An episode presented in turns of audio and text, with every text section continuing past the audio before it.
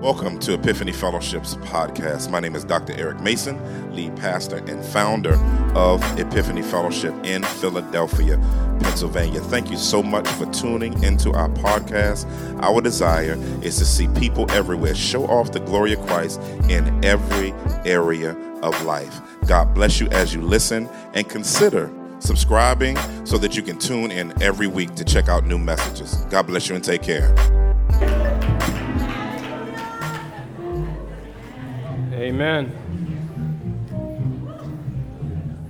Amen, amen, amen.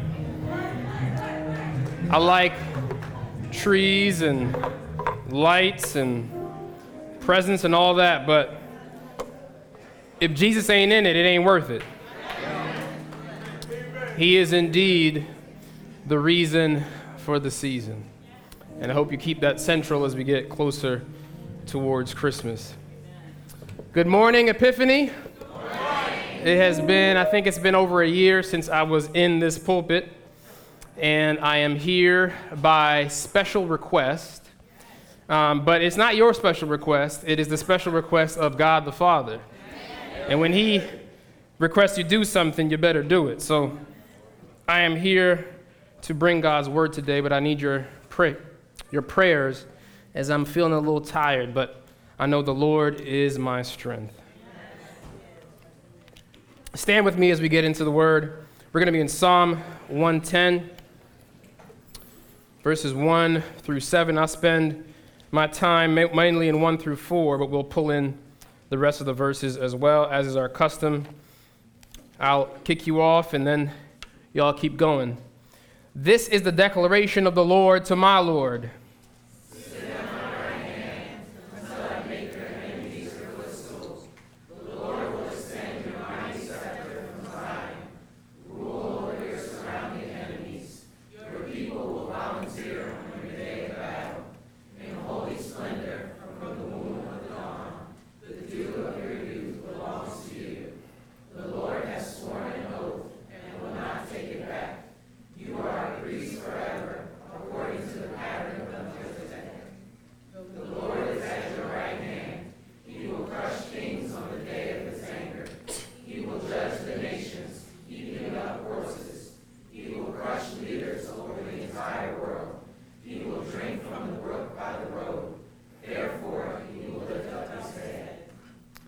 To talk to you from the topic of Jesus, the priestly king. Jesus, the priestly king. Let's pray. Father, uh, I am just a man, and it is a great task to preach your word uh, to your people. I am reminded of 1 Peter 4 11 that says that the one who speaks should speak as if he speaks the words of God. The one who serves should serve with the strength that God supplies. Lord, as I prepare to speak your word, would you strengthen me? Not so that I might be eloquent or insightful or any of that, but so that your son would be exalted. That your people would see him as he is.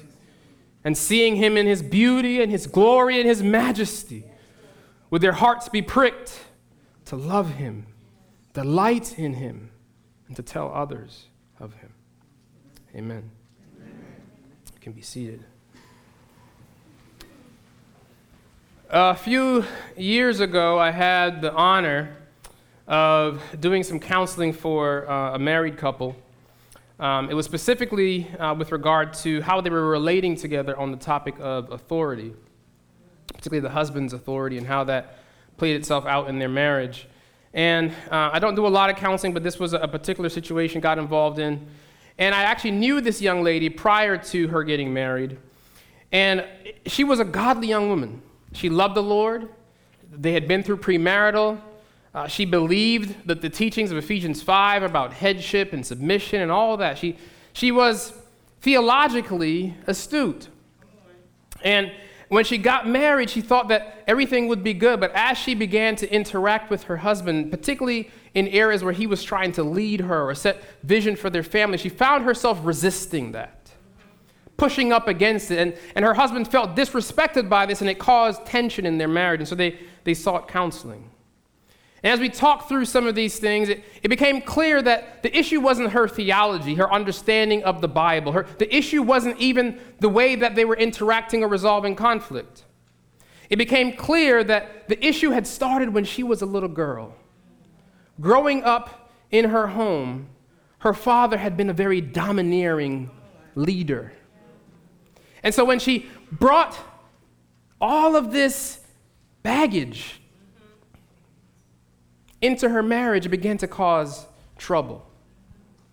And as we worked through counseling and talked through these issues, it wasn't theology that helped her. It wasn't even tips on how should you talk or how do you show respect. None of that was what really made the difference. In her case, it just took time to get to know her husband. She had to psychologically and emotionally separate this good man that God had given her from the abusive authority that had shaped her mind around what a leader looked like. She had to get to know her man. And as she did that, she began to, to, to begin able to submit to him because she said, This one is, is different than my experience. And so the theology began to take root in her life because she got to know her husband. You might not realize it, but all of us have had some baggage around authority. You may have grown up in a good home, you may have had good leadership in church or at your job. But if you are living in this world, You've seen some abuses of authority. You've seen it in the church. You've seen it in politics. You've seen it in the justice system. Abuses of authority. And so, all of us, as the bride of Christ, and we, when we get married to Jesus, we bring some baggage with us. And the answer to our baggage and our issues with authority and leadership and headship is to get to know our man. We got to get to know our King so we can separate him in all his beauty and glory from all the bad examples of leadership, of headship that we've all grown up with. Some of us have been impacted in even greater degrees than others, but to some extent, all of us have been touched by the sinful abuse of authority that is common, common, oh so common. But the answer is to get to know our King. So, in these few moments, I want to get us all up on the couch as God the Father counsels us, teaches us about what does my son look like? What does this, this groom of the bride look like? What does his headship and his kingship over us look like? We got to get to know our King. So, Psalm 110 is a psalm of David. I want to give us some context first. This is a psalm of David, and a psalm is simply a song. Israel may have sung this in their times of worship together. But we know from the words of Christ in Matthew, Matthew 22, verses 41 through 45, that this is more than just a song. It's more than something just to sing in the, in the gathering of the saints. That this is actually a prophecy of the coming king. God has given David, hundreds of years before Christ comes on the scene, a, a trailer, a way to see here's what he's going to look like. And he has preserved this word for his people so you might know our king. So this is a psalm of David.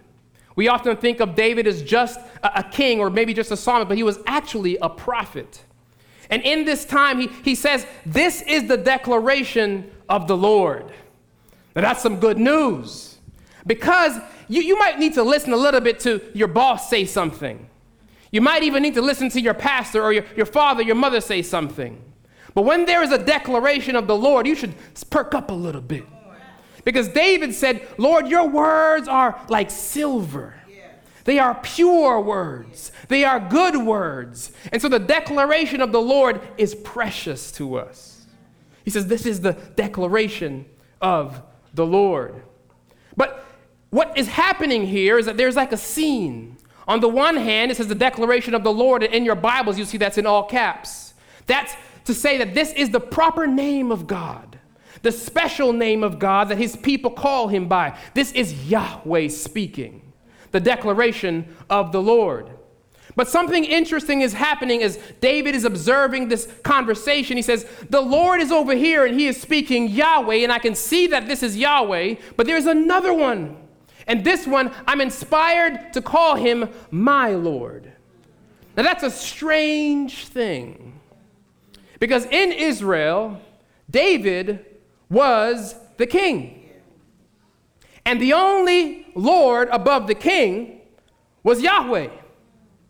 David, it was heresy for David to look at anything else and say, That's my Lord. Any other God, any other man. Yahweh alone was the true king of Israel. And so when we see him say here, the, the, Yahweh, God Himself, is speaking to somebody that I have to recognize as my Lord. He is saying, in some mysterious way, deity is talking to deity. He might not understand it, but he can recognize it. There's something amazing about this one that I can't just say he looks like a human being, but I have to say he is my Lord too. There is a conversation happening between God the Father, as the New Testament will reveal to us, and God the Son. And so David says, the declaration of the Lord to my Lord. And when you look closer at the passage, what does God the Father say to God the Son? He says, first, sit at my right hand. And this leads me to my first point. If we're going to know our King, we must know that the source of his authority is Yahweh himself. The source of his authority is Yahweh himself. See, in, in, our culture, we don't, we don't understand this thing right hand. What does that mean? You can sit on my right, my left, front, behind, I don't care. But in their culture, the right hand was not about location, it was a statement about authority. That in the kingdom, whenever the king would sit on his throne, the one to his right was his equal. The one to his right had the ability, the implicit authority, to speak on behalf of the king. It was the place where the crown prince would sit. And you would know that this one has the support and the love and the power of his father. And so when God says, Sit at my right hand, he is saying, This one has my authority. He has the, the right to speak on my behalf. Those who call me Lord must call him Lord. But that's a strange thing because we're talking about God here. Shouldn't it be that if God says to anybody, Sit, it should be at my feet? Who can sit next to God? who can rule with God's authority, God's power, God's strength. How can the Lord, who says that I am one, how can that God give his glory to another? He is revealing here the nature of how the Trinity works. He's saying that although I am the Lord, the I am that I am, there is another that is also the I am that I am. And David might not understand it, but he can recognize it and see it. And so the, the right hand is it's not about location, it's about authority and power. Now, Hebrews helps us to understand this because there's, there's a question that this raises. How is it that if this one is also deity, how, how can God the Son take commands from another one that's deity? How can his source of authority be somebody else. If he is also God, does he not have inherent authority? Why does he need a source of authority? Hebrews helps us with this because there's two there's a great mystery in the Trinity that we have to look at. Hebrews chapter 1 verses 2 and 3. Listen to this. It says, "In these last days he, God, has spoken to us by his son." God, that is God the Father, has appointed him, God the Son, heir of all things, and made the universe through him. Verse 3 The Son is the radiance of God's glory and the exact expression of his nature, sustaining all things by his powerful word. In verse 2, we, we see this submission within the Trinity. He says, God has appointed him, he has taken instruction about his role from God the Father. God has made the universe through him. The, the, the, Trinity works in this way things flow from, from God the Father through God the Son and in God the Spirit. And so they work together, even though all have the same essence, the same power, the same being, there is distinction and order within the Trinity. Our God is a God of order. And so when we see here, he says, Sit at my right hand, he is not saying that you are lower than me, but there is a distinction of role of authority within the Trinity. But lest you think there is some weakness, he says, The Son is the radiance of God's glory. He is the exact expression of his nature. If I say, I am the expression of God's nature, y'all should stone me. To say that is to say, I am God. Everything that God is, I am. And that's why Jesus says, Before Abraham was, I am. Yahweh is speaking, but this one is also Yahweh. He will take on himself the I am. All those statements I am the bread of life, I am the way. Remember the I am. For the Jews, they would have said, This one is claiming to be God. God the Father speaks to God the Son, and, and God the Son has as his source of authority God the Father. But he doesn't just say, Sit at my right hand. He says, Until I make your enemies your footstool. It's good news for us that this one has the source of authority being Yahweh. Why is that good news? Because you, you might, in your experience, have some good leadership. Maybe you like the, the elders here, and you, yeah, y'all are okay. Maybe on your job, you got a good boss. Or maybe in your professor, you have, in your school, you have a, a good professor that you like. You know what? You can lose all that. The pastors here, we can die. Your boss on your job that you like so much that you're counting on for that promotion, you might show up one day and that boss has been let go. That professor you like so much in your class might leave, take another job, or the class ends and it's over. Or maybe you got a favorite politician, loses an election, term of office runs out. You can't count on the authorities on this, on this earth. But this one, his authority is fixed, it is certain, it is determined. There will never come a day when you have to question whether or not Jesus is ruling over you. Because his authority comes from the very source of all authority, the one from whom all things come. And so that's good news. So he says, Sit at my right hand. And he, he counsels us, he, he lets us know that this is to assure you that this one has authority from the source of all authority. He goes on, he says, Until I make your enemies your footstool. And this leads me to my second point. If we're going to know our king, we have to know that he will show grace to his enemies, but he will also crush them. He will show grace to his enemies, but he will also crush them. When you see it says here, until I make your enemies your footstool, that's an interesting phrase. Because he's already said that this one is king, but he's saying, I need you to wait a little bit.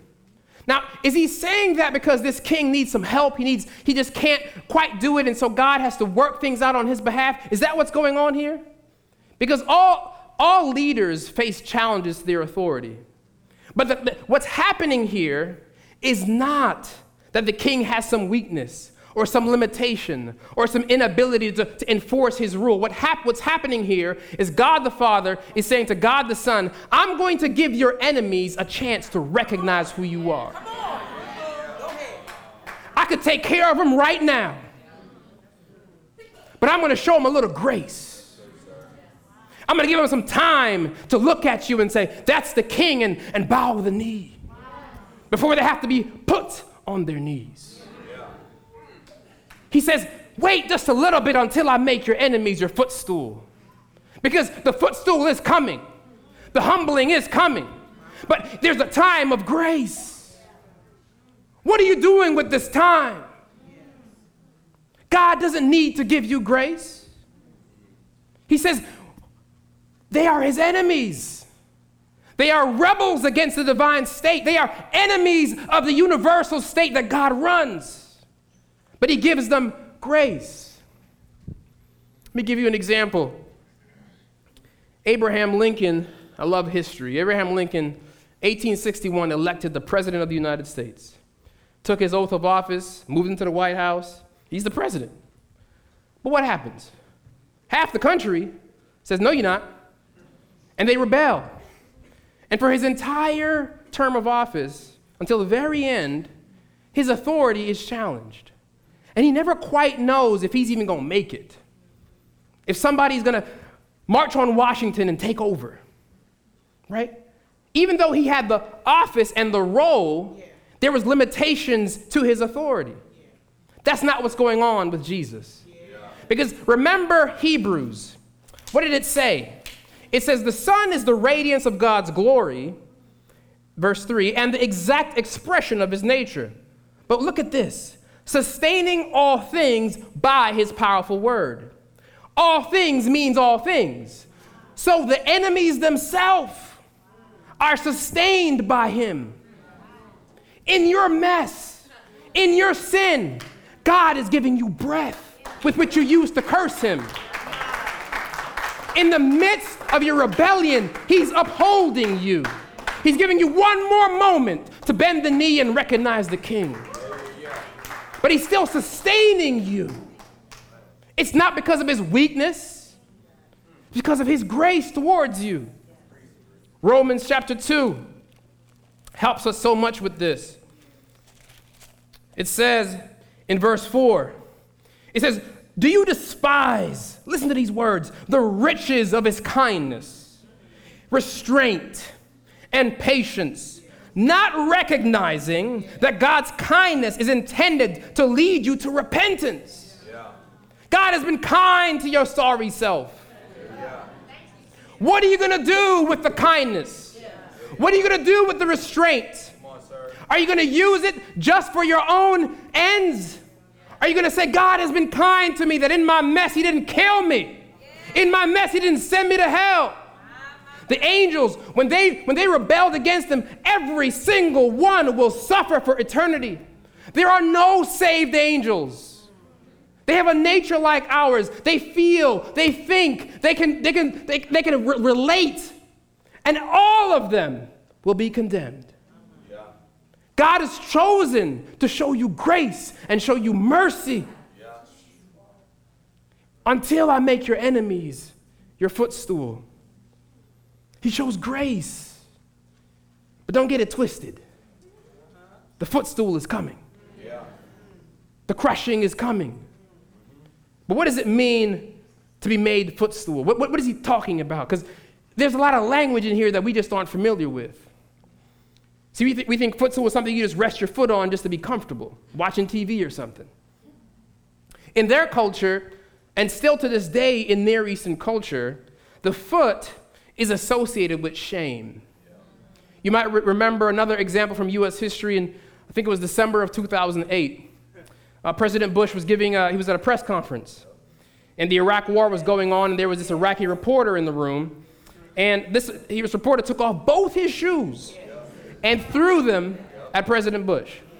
Now, he was sitting on a chair, there was a podium, there was all kind of stuff. Why did he throw his shoes? Because even to this day, in their culture, feet or shoes are associated with shame. He was saying, Shame on you. That's what God is saying here. He's saying, I'm going to make your enemies so low they will be in the dirt, they will be your footstool. But what does that look like? In verse 5 through 7, we get a picture of what it looks like for, for his enemies to be made his footstool. He says, The Lord is at, listen to the verbs here. The Lord is at your right hand. He will crush kings on the day of his anger. He will judge the nations heaping up corpses.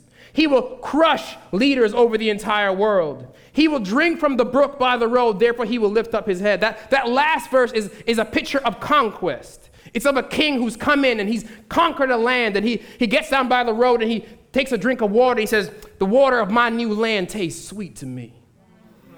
It is a conquering language. It says he will heap up corpses, footstool. It's a picture of violence. And you might say, well, this, this is confusing to me. How, how could it be that this God who says, I am a God of love, as 1 John 4 8 says, how, how can he kill people? How can he heap up corpses? How can he crush leaders over the entire world? What's going on here? God, being a God of love, is not dependent on you. It's not dependent on how he treats you.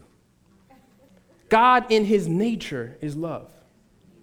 And this is a common misconception. I'll give you an example. A very helpful book by D.A. Carson called The Difficult Doctrine of the Love of God. He, tell, he tells a story about having coffee with a, a, very religious man in Paris. And he's sitting down. This man is uh, of uh, African descent, and he's having coffee with him, and he's talking about the man's like, you know, I love the Lord, and I was raised in a Christian home, and all this stuff. And then he just kind of mentions that on the weekends, he's a married guy, he visits the prostitutes.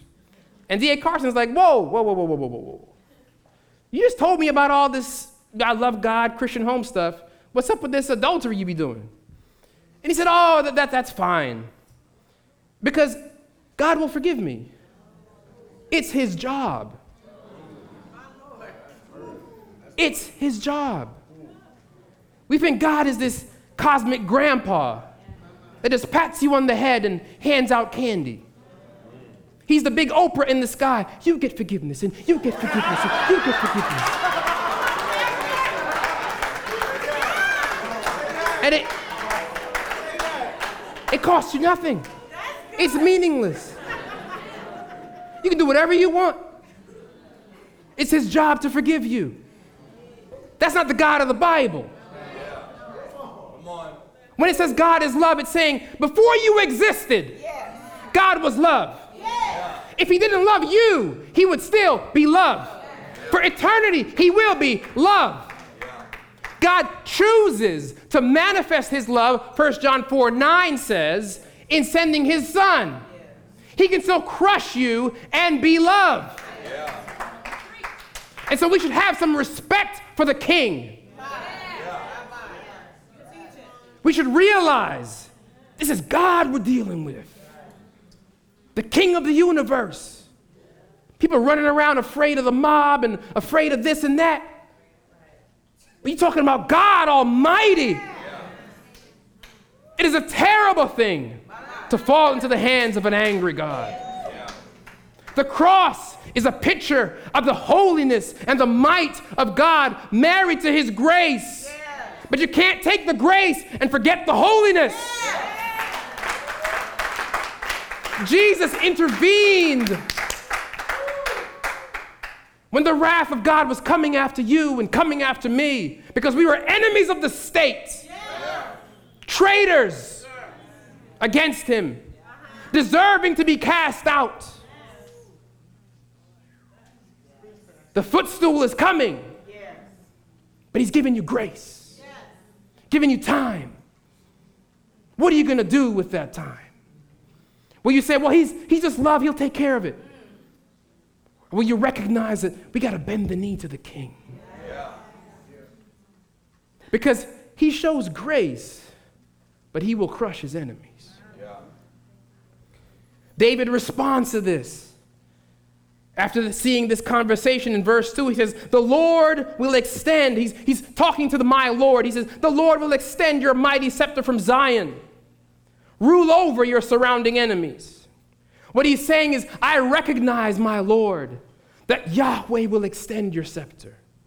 That the, the, the, scepter, the headquarters of the rule will be in Zion, the, the New Jerusalem, but it will extend over the whole earth, the whole universe will be ruled. And, and David celebrates this.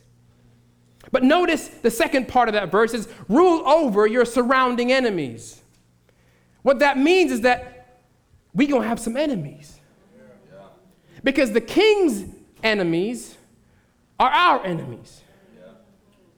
It's impossible, if you're a bride, to have somebody hate your husband and not be your enemy too.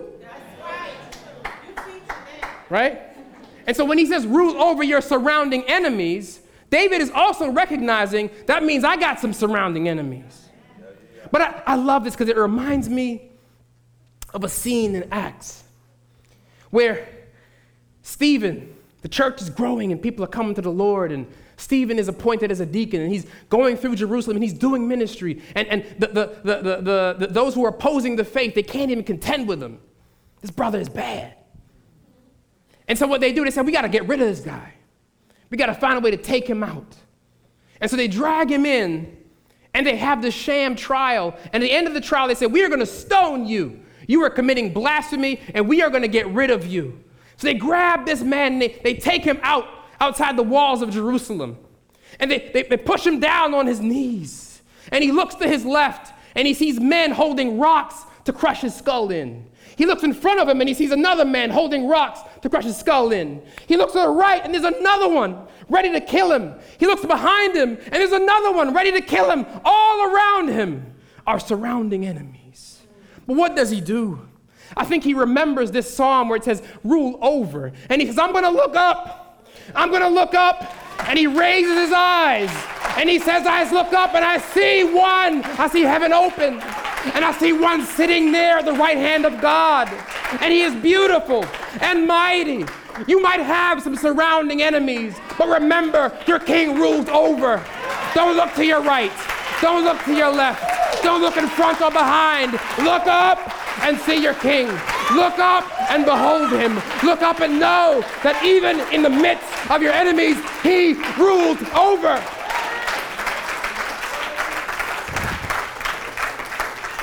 No one is greater than him.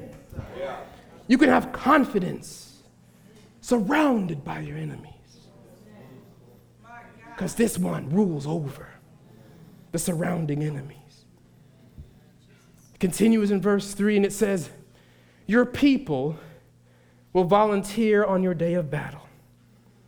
Beautiful language. What it points to is this third point that this king will have a loving relationship with his people. Not just his subjects, not just his servants, but, but his people. It goes on, it says, In your in holy splendor, from the womb of the dawn, the dew of your youth belongs to you.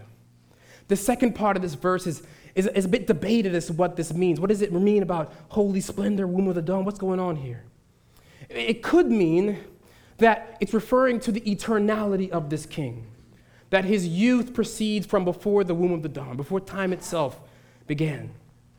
But I think part A of this verse helps us understand what's going on here. Because notice it says, Your people will volunteer on your day of battle. And in this culture, at times of war, what would happen is they would gather on the hills. We still do this today. You want, you want the high ground, right? Yeah. And so they would, the, the army of the, of, the, of the king would, would gather on the high ground. And the time when they would muster to get ready to fight the battle would be right before dawn. Because you want to start when the sun comes up so that you can have all day to fight, right? And so they would, before it's while it's dark outside, the soldiers would grab their shields and grab their, their spears and put their swords on and put their breastplates on and put their helmets on, and they would stand. And the sun would rise up over the hills, and the light would hit the shields and the spears and all the metal, and they would glitter. And they would, they would glow, and, and they would be in, arrayed in splendor. I think this imagery is what's being picked up here. And what it's saying is, I think, pointing to what God is going to do in Revelations. Turn with me, turn with me there for a little bit. And keep in mind when it says your people will volunteer. Revelation chapter 19, John writes this. He says, I saw heaven opened, and there was a white horse. Its rider is called faithful and true, and he judges and makes war with justice. That's our king. His eyes were like fiery flame, and many crowns were on his head. He had a name written that no one knows except himself. He wore a robe dipped in blood, and his name is called the Word of God. Look at this verse. The armies that were in heaven followed him on white horses, wearing pure white linen.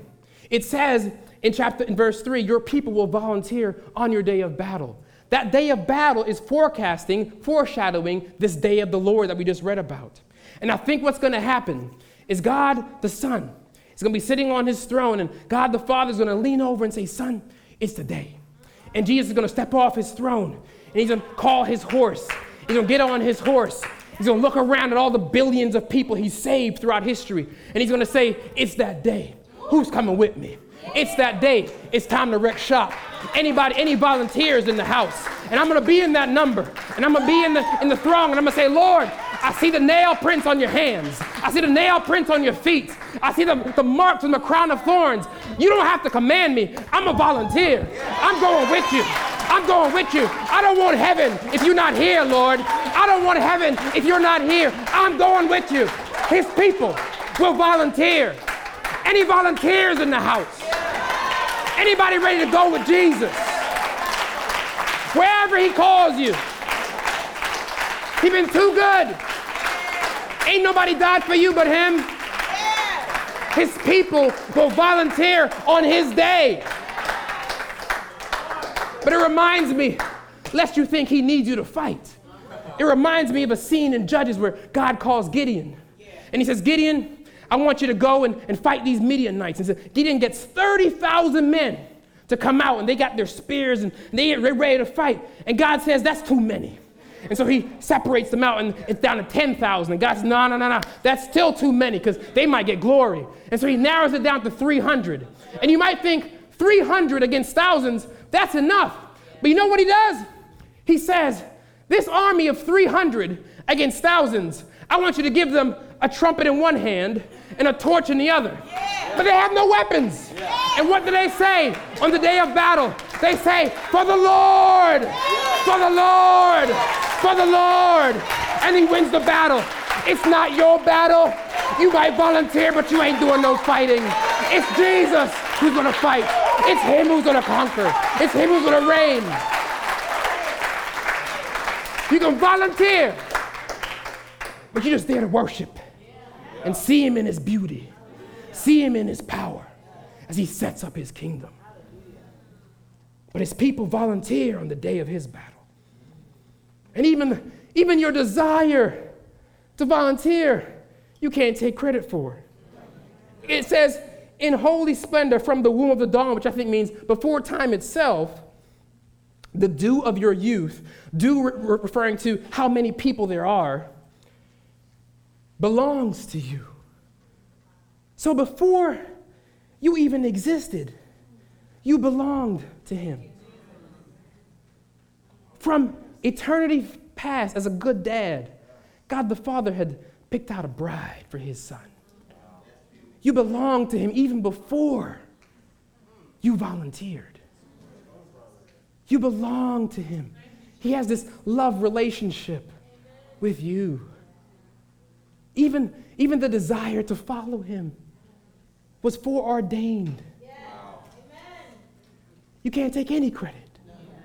Not for fighting, not even for volunteering. He gets all the glory. But then he continues in verse 4. It says, The Lord, Yahweh again, has sworn an oath and will not take it back. I might promise something, but I might fail because I'm just a man. But when Yahweh says something, it's going to happen. And so this verse is saying the Lord Himself has said something, and He wants you to know it's so sure that He's going to swear on it. And He swears by Himself because there's nothing greater than Him, Hebrews says. But what does He swear? What does He say that He will not take back? Speaking again to this king, He says, You are a priest forever, according to the pattern of Melchizedek. That leads me to my fourth point. Jesus, our King, that we want to get to know, He is our Savior and our mediator. Where do I get that from? You see, priest is another word that we're not familiar with. We don't have priests. But in their culture, priests were common. And we, this is not the first time where we see a priest talked about or seeing Yahweh call out a priest. Turn with me to Exodus chapter 28. We'll read in that passage the call of Aaron and his sons, where the God sets up, Yahweh sets up a priesthood, and we can get from this some, some, some, some, some nuggets for what it means to be a priest. In verse 1, he says to Moses, Have your brother Aaron with his sons come to you from the Israelites to serve me as priest. That from means that he is separating out Aaron from among the people. He's separating these people from the Israelites. And he's saying, what happens? They go from here and to serve me. Priests, one of the first definitions of priests is that they are consecrated to serve the Lord. Service to God is a key element of what it means to be a priest. And so when he says to this divine king, he's saying, You are my servant. You are holy to me, consecrated to me. But that's not all that a priest does. If you keep reading in chapter 28 of Exodus, as he's establishing the Levitical priesthood, and you get down to verse 38, or starting in verse 36, actually, he says, it says to Moses again, You are to make a pure gold medallion and engrave it like the engraving of a seal, holy to the Lord. In verse 37, this, this, this stamp saying holy to the Lord is put right on Aaron's forehead. That's speaking to that consecration again.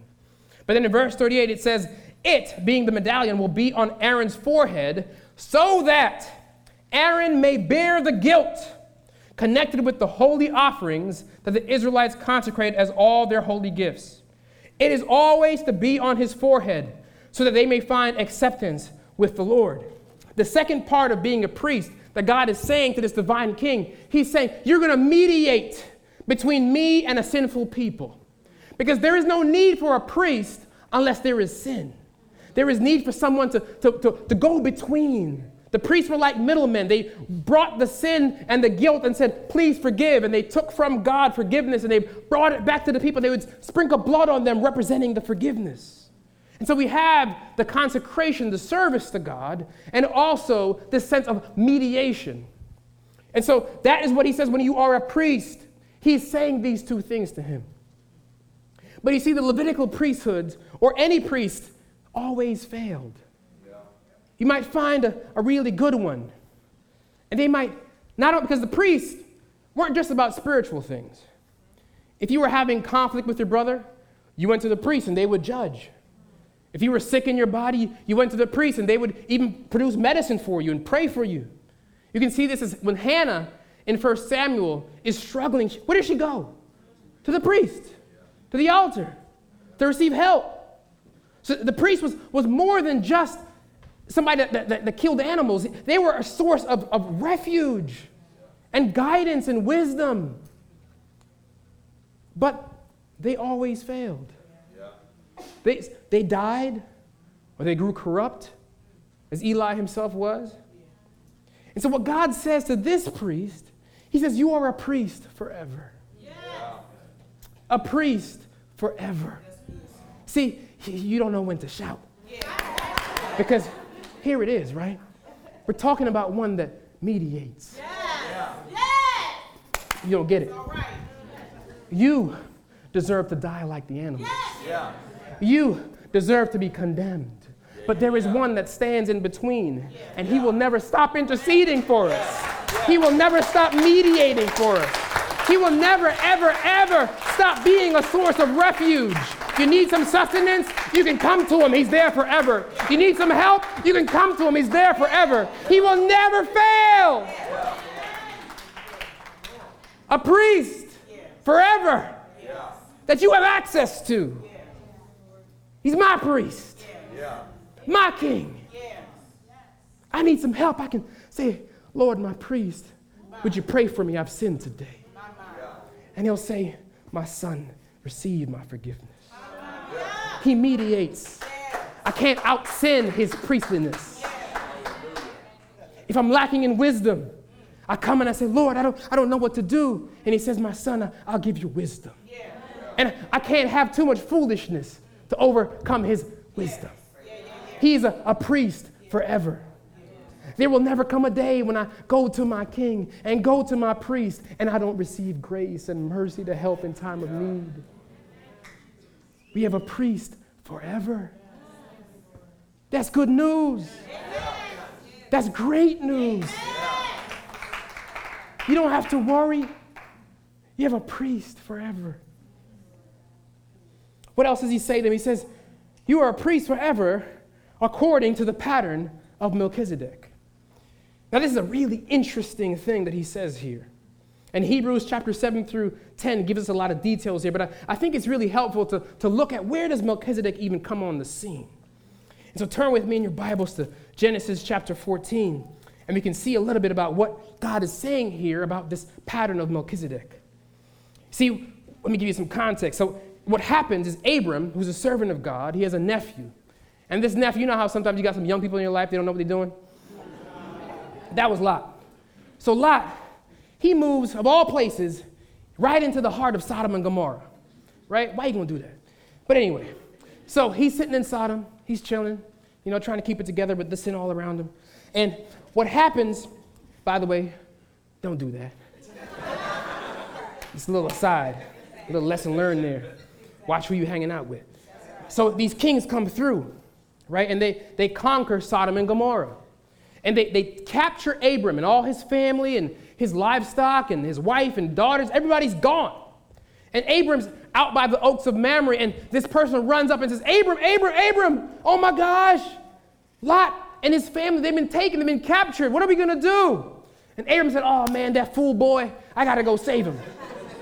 so Abram, he gets, he gets his guys together, 318 of them, and they go, they go overnight and they sneak up on these kings and they defeat them, right? And so they, they capture Abraham, or they, they save Lot and his wife and his daughters and everybody that was there, they get saved, as well as the people of, of Sodom. But this happened overnight. And so the next morning, they're traveling back to the oaks of Mamre where he lives. And you can, you can see this scene that they, have, they ran to catch these kings. Then they fought them at nighttime when they should have been sleeping. And now they're maybe helping little girls or they're helping older people trying to get back home. And so they're tired right? And that, so that, that's the context of, what happens here. And so in verse 17, it says, After Abram returned from defeating Chedorlaomer and the kings who were with him, those are the guys he crushed and defeated, right? The king of Sodom, two kings show up to, to, to, to, to welcome Abram back. The king of Sodom comes out first. He says he went out to meet him in the Shaveh Valley, that is the king's valley. But another king shows up, not just the king of Sodom, because the king of Sodom is, oh, you, you didn't save my people, right? He's grateful. Melchizedek shows up, even though he wasn't even part of this whole situation, he says Melchizedek, Melchizedek, king of Salem, which means king of peace, and his name means king of righteous, righteousness, he brought out bread and wine. Why did he do that? Because what he's doing is he's saying they are hungry, they are thirsty. And so he's bringing out bread, he's bringing out wine from his own resources to help Abram and his tired men and Lot's family, and so he helps them. Right? And then he blesses Abram, he says he blessed him and said, Abram is blessed by God Most High, because Melchizedek was a priest of God, God Most High, creator of heaven and earth, and blessed be God Most High, who was handed over your enemies to you. And Abram is so grateful, right? After having been tired and, and fought all night, maybe he's got some cuts and bruises. He says, Oh, I'm so, I'm so, so grateful to you for helping me out. He says he gave him a tenth of everything. And so What's unique about this story and even the role and person of Melchizedek is that he's the only one in Scripture that has the combination of both being a priest, that servant mediator, and being a king, the one who gives direction and order and, and the source of power. Right? So Melchizedek, the, the Prince of Peace and the Prince of Righteousness, is a foreshadowing of the one who would to come that says, I'm going to here help you in your time of need. Because he helps, who does he help? Abram, God's servant. Now, when God says, You are a priest forever after the pattern of Melchizedek, you should remember the bread and the wine. Because Abram came and he was tired, and he was weary. He'd been fighting a battle. And this prince of Salem of peace, this king of righteousness, he comes out and he meets his need. Yeah. Jesus is the greater Melchizedek. Because he would do more. Because Abram, he got some bread, he got some wine. But you know what happened a couple days later? He's hungry and thirsty again. Melchizedek could only help his physical need, even though he was a priest. He couldn't deal with his fundamental hunger. He couldn't deal with his fundamental thirst. But Jesus comes, and on the night when he was about to be betrayed, he said, Here is bread, yeah. and here is wine. Yeah. But I'm not just feeding your body, I'm not just quenching your thirst. I'm dealing with what you fundamentally need. I'm going to give you my body to pay your sin debt. Here's my blood to usher in the new covenant. He's a priest forever after the pattern of Melchizedek. You might have some good authority in your life. They might be able to help you when you're struggling. You got some debts they got to pay off, they can give you some money, pay that off. Maybe you, you, you need a job and they can help you find a job. Maybe you're, you're struggling with your brother and, and they can mediate between you. But I'm here to tell you that the one who's greater than Melchizedek can do all that and more. Because no human authority, no pastor, no president, no priest, nobody can deal with your debt towards God. Nobody can deal with the sickness of sin. Nobody can create a new role for you where God looks at you and says, Your job is now to be my beloved.